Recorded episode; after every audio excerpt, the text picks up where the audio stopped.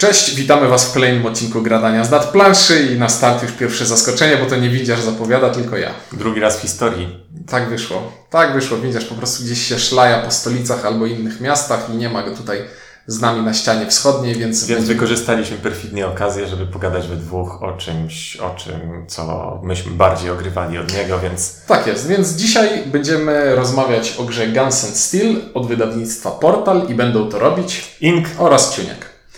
Czyli co, mamy Guns and Steel, autor Jesse Lee z Tajwanu, znany głównie z tego, że teraz taka jego gra się pojawiła, Flow of History, jakiś czas temu. Która jakoś tak, on chyba ma jakąś taką inklinację do gier, które są o cywilizacji, historii i tak dalej. I są karciane, ale właśnie, mamy tutaj okładkę. Na okładce mamy już pierwsze kłamstwo, cywilizacyjna gra karciana. Znaczy, to jest... To już na pewno mówiłem. Pewnie z 5 razy albo 10 przy różnych recenzjach. Jak to jest znowu cywilizacyjna gra, którą się gra krótko i jest karciana. Jak Siedem Cudów Świata. Nie wiem co jeszcze, ale w każdym razie wszystko, każda była kłamstwem. Każda. I teraz ten Flow of History, który też będzie po polsku wydany, zapowiadają, że to w końcu będzie gra cywilizacyjna, ale podejrzewam, że znowu mnie oszukają. Tyle razy mnie już oszukali. No dobrze, to jeszcze słowem wstępu trzeba by powiedzieć o tym, w jaki sposób ta gra jest wydana, bo to jest coś, co my z Windziarzem graliśmy już 2 lata temu w SN i wtedy to wyszło jakieś takie dalekowschodnie wydawnictwo, z tym przyjechało i to była gra Guns and Steel z jedną talią kart i to była gra, która miała pewne problemy, o których wspomnę pewnie później. Później do tego wyszedł dodatek, który był jednocześnie samodzielną grą. To było Guns and Steel Renaissance bodajże. Natomiast teraz to nasze wydanie, to jest...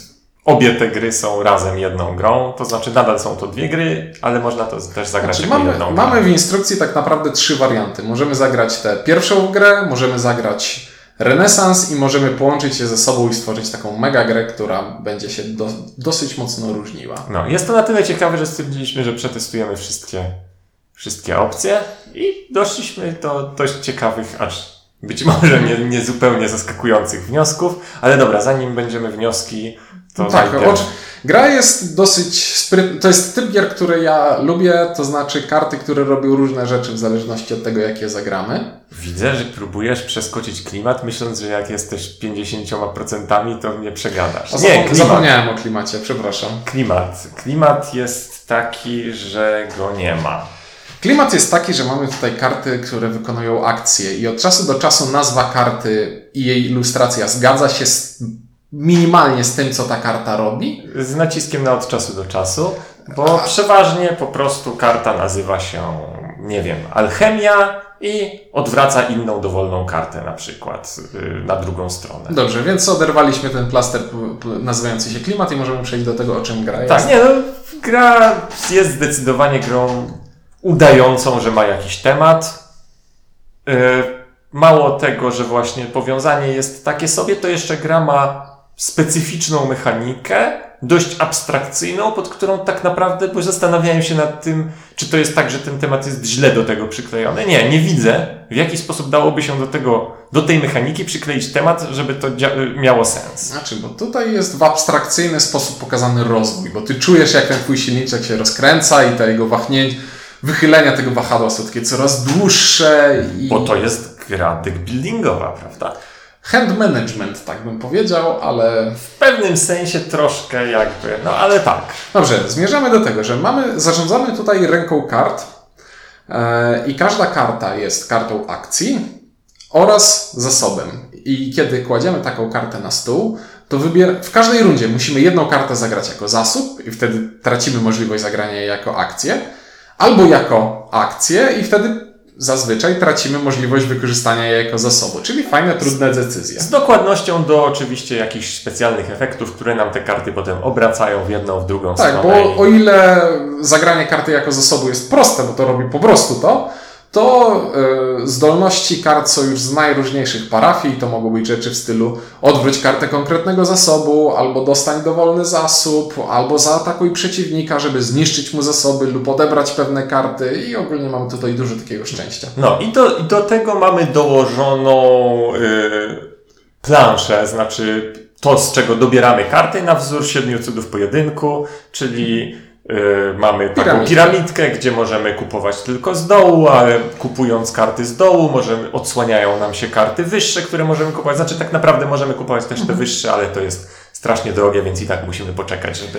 Ogólnie gra jest o tym, że zbieramy zasoby, żeby kupować karty, żeby szybciej zbierać zasoby, żeby kupować więcej kart i wypełniać pewne cele, które przed rozgrywką sobie ustalamy, ponieważ dla każdej epoki, powiedzmy, jest cud świata, który jest nagradzany dla gracza, który jako pierwszy spełni jakiś konkretny warunek. Dodatkowo jeszcze temat gry sugeruje, że jest to specyficzne podejście do historii ludzkości, bo Guns and Steel, tak jakby podpowiada, że to nie będzie gra bardzo o sadzeniu. Tak, to jest gra o biciu w mordę, bo i to najczęściej jest... Mechanika walki tutaj działa na takiej zasadzie, że jeśli jestem silniejszy, to po prostu cię rozjeżdżam. I tutaj już trzeba trochę rozdzielić to opowiadanie, bo najpierw powiedzmy może... Znaczy nie, po prostu chciałem na razie zaznaczyć, że poza tym, że coś tam sobie mielimy w ręce, wykładamy zasoby, kupujemy kolejne karty, co pewien czas robimy boom i robimy krzywdę wszystkim dookoła, chyba że są silniejsi. I teraz spojrzymy na tę grę jako na dwie gry, czyli będziemy mówić o podstawce i o renesansie. W porywach nawet jak na trzy gry. Tak. Czyli tak, zaczynając od podstawki. W podstawowej wersji zdolności kart są elementarne, proste i nie wymagają jakichś takich wyjątkowych tłumaczeń. W zasadzie większość z nich koncentruje się właśnie na zarządzaniu zasobami, czyli mamy odwracanie, wydawanie jednego, żeby dostać lepszy, niszczenie zasobów przeciwnikom. Jest to efektywne zarządzanie zasobami w znacznej mierze. Tak. I karty ataków mają właśnie z jednej strony niszczenie ataków przeciwnikom, a z drugiej strony pozwalają po prostu zabierać cuda świata. Jest, to jest kolejny element realizmu. Tak, i działa to w ten sposób tutaj, że powiedzmy pracuję, udało mi się spełnić warunek budowy cudu świata, zbudowałem go sobie, a później przeciwnik rozbudowuje armię i ja tracę wszystkie te punkty, które nazbierałem, bo zostałem okradziony. I jest tutaj takie wrażenie, jest takie słówko, że tu jest po prostu swing punktowy taki, że w pewnym momencie zmiany prowadzę i jednym skutecznie przeprowadzonym atakiem okazuje się, że ja tracę 6 punktów, przeciwnik zyskuje swing 12. Tak, bo tutaj jeszcze w tym wariancie właśnie cuda świata się buduje w ten sposób, że trzeba spełnić jeden konkretny warunek, dość trudny przeważnie. I po prostu, jeżeli na końcu, nie wchodząc w szczegóły, jeżeli w momencie tak jakby... Resetu ręki, spełniamy ten warunek, okej, fajnie, bierzemy sobie cud. I czekamy, kto go nam zabierze, bo kart, które go zabierają, jest dużo. I o ile ta podstawowa wersja Guns & Steel to jest taki cios za cios, to wersja Renaissance jest już taką, powiedzmy, eurowersją tej pierwszej gry. Co nie znaczy, że nie ma w niej ataków, militariów i tak dalej, ale jest troszeczkę inne podejście. Przede wszystkim pierwsza rzecz to już, co wspominałem, czyli cuda świata.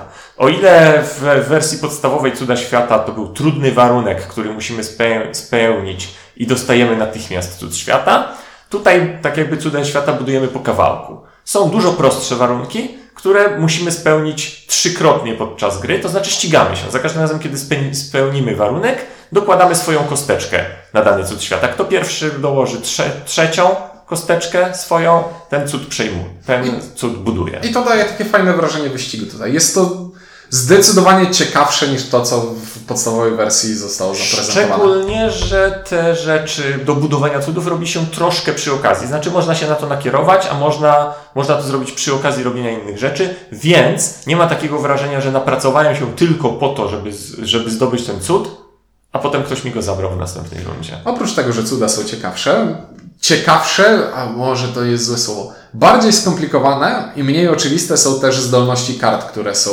w renesansie. Chociażby to, że niektóre z kart, że część kart ma zdolności albo. albo, nie wiem, zdobądź punkt, albo zdobądź zasób, albo zabierz przeciwnikowi zasób. I pojawiają się też zdolności typu dostań coś dobrego, ale każdy przeciwnik też coś za to dostanie. Albo zdolności wskaż kartę na ręce przeciwnika, albo użyj karty z tableau przeciwnika, albo użyj karty z ręki przeciwnika, takie... Albo zdobądź punkt, który masz sobie zaznaczyć na listwie do liczenia punktów. Tak, czego nie było wcześniej. Tu nagle pojawia się też zdobywanie punktów, bo w wersji podstawowej punkty są tylko i wyłącznie z kupionych kart i zbudowanych cudów tak świata, jest. A tutaj dochodzą jeszcze punkty z efektów kart. I znowu jest to ciekawsze. I bardziej różnorodna jest też walka, bo o ile w podstawce walka albo niszczyła zasoby, albo odbierała przeciwnikowi cud świata, to tutaj jeszcze dochodzi zdobywanie punktów. Tutaj dochodzi zdobywanie punktów. I to jest zdobywanie punktów taki... Właśnie, zupełnie eurosposób, bo nie krzywdzący przeciwnika, działający na zasadzie, jeśli wypowiadam wojnę, to dostaję, niezależnie od wyniku, dostaję punkty. No to fajnie, to ciekawe, to chyba w ten sposób wojny nie działają. Że... Ale jeśli przeciwnik ma większą siłę ode mnie, to on też dostaje jakieś punkty, więc nie mamy tutaj, to nie jest interakcja negatywna po prostu. Tak, jak być może słychać, trochę nam się bardziej podobał renesans. Ale obie te gry mają jeden zdecydowany problem, który i widzieliśmy 2 lata temu i powtórzył się teraz. To znaczy, w każdej rozgrywce są dokładnie te same karty. Pula kart jest niewielka, zmienność gry jest też niewielka, ponieważ zmienne w każdej grze jest ułożenie tej piramidy, karty po prostu... Karty będą leżały w różnej kolejności, czyli jeśli na przykład mamy na drugim poziomie ekonomię, jedyna różnica jest taka, co pod nią będzie leżało, czyli co musimy kupić pierwsze, żeby obniżyć koszty wynalezienia. Ale ona zawsze będzie na drugim poziomie i zawsze będzie przede wszystkim. Kolejna rzecz, która się zmienia, to dla każdej epoki wylosujemy 1 z 2 cudów świata. I technicznie rzecz biorąc, tak jeśli by się uprzeć i policzyć, to tych kombinacji jest sporo, ale praktyka wskazuje na to, że to ma marginalne znaczenie. I obie te gry to jest taka spoko gierka na 2-3 partie. Tak jest. Zresztą takie mieliśmy wrażenie właśnie po zagraniu najpierw jednego, potem drugiego. Takie było pierwsze wrażenie. To bardzo ciekawa, bardzo interesująca mechanika, taka nawet dość oryginalna. Tylko, że wydawało się, że gra się bardzo szybko zużyje. I jeszcze jeden problem się pojawił. Na pudełku jest napisane, że gra jest od 2 do 4, nie chcę oszukać, od 2 do 4? Tak, gra jest od 2 do 4 graczy. I to jest kolejne kłamstwo tego pudełka, bo to jest gra 2-osobowa. Mówimy o podstawowej. Tak. No, tak jakby nie ma powodu, nie wzbogaca jej to, że jest więcej osób. Przez to, że jest niewielka pula kart, które możemy kupić, jeśli podzielimy je na więcej niż 2 osoby, to po prostu każdy będzie miał te silniczki mniej zróżnicowane, mniej ciekawe. Nie ma żadnej możliwości planowania, bo jeśli jestem zainteresowany kupnem jakiejś karty, to są też 3 osoby przy stole, które są zainteresowane jej kupnem. A że jest to gra, w której wbrew pozorom jest nad czym pomyśleć w swoim ruchu, no to zyskujemy jeszcze w bonusie to, że będzie po prostu 2 razy dłuższa. I ogólnie rzecz biorąc, nie polecamy, żeby grać w to na więcej niż 2 osoby.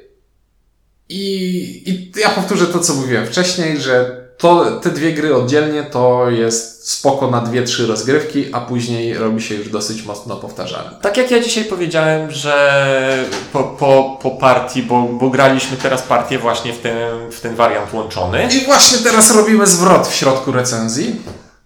Bo? Ponieważ ten 3 wariant łączony, i to możemy powiedzieć od razu, tam nawet się nam spodobał tak dosyć bardziej. Tak, wydaje mi się, że on... Podejrzewam, że on mógł zmienić naszą ocenę gry. Bo do tej pory nie jesteśmy zbyt entuzjastycznie do tego nastawieni, jak słyszycie, a teraz wprowadzimy sobie 3 wariant zasad. Połączmy, przetasujmy ze sobą te 2 gry i ułóżmy właśnie tę piramidkę z przetasowanych kart. I weźmy do tego ten lepszy, fajniejszy wariant cudów świata. A te karty, które zostają, niech sobie leżą z boku i je też można kupić. tylko że będą wychodziły po jednej z takiego stosika w losowej kolejności. I to jest fajne, bo po pierwsze są wymieszane rodzaje kart z tej pierwszej gry, czyli bardziej zasobowo prostej. To jest tej drugiej, która ma więcej kart dziwnie interaktywnych i tego. Do tego wzięte te lepsze cuda świata i jeszcze w każdej grze będą inne karty. No, tak jakby same fajne rzeczy. Ogólnie rzecz biorąc, ta gra jest idealnym przykładem na to, jak działa synergia. Gdzie bierzemy dwie rzeczy, które oddzielnie są takie, no ciekawe, łączymy je ze sobą i wychodzi nam w sumie więcej, niż by się wydawało na początku. I jak już zaczynałem mówić, dzisiaj po partiach w ten wariant ostatni powiedziałem, że tamte w zasadzie gry, oba warianty podstawowe, czyli sama podstawka i sam renesans, traktuję w tym momencie jako gry treningowe. Jako, zagrajmy podstawkę, nauczmy się tych kart podstawowych, zagrajmy raz w renesans, nauczmy się tamtych kart, a potem grajmy w grę. Okazuje się również, że kiedy pula kart jest większa, to nawet jest sens grać więcej niż dwie osoby. Zagraliśmy dzisiaj partię trzyosobową i bawiłem się świetnie.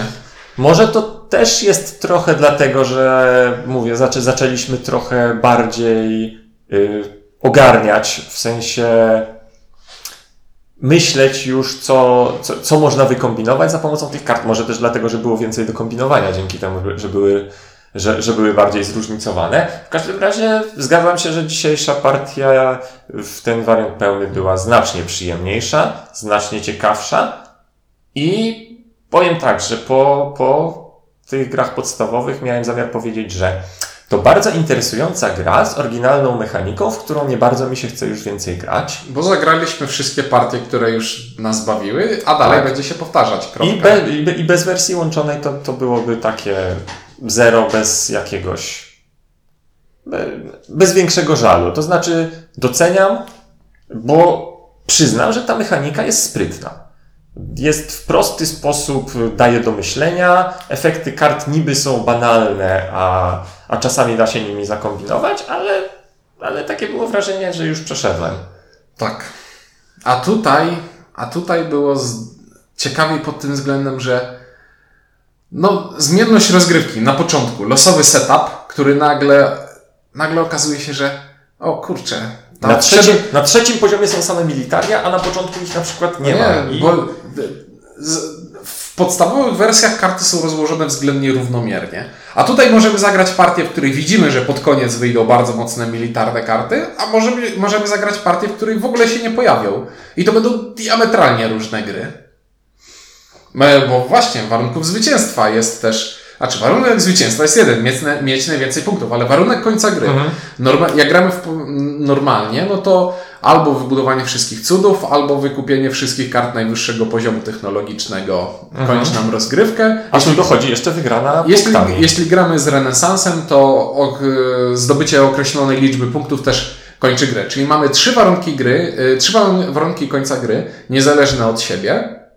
Bo na przykład w podstawkach zawsze praktycznie kończyło się wykupieniem kart epoki kosmicznej. Tak.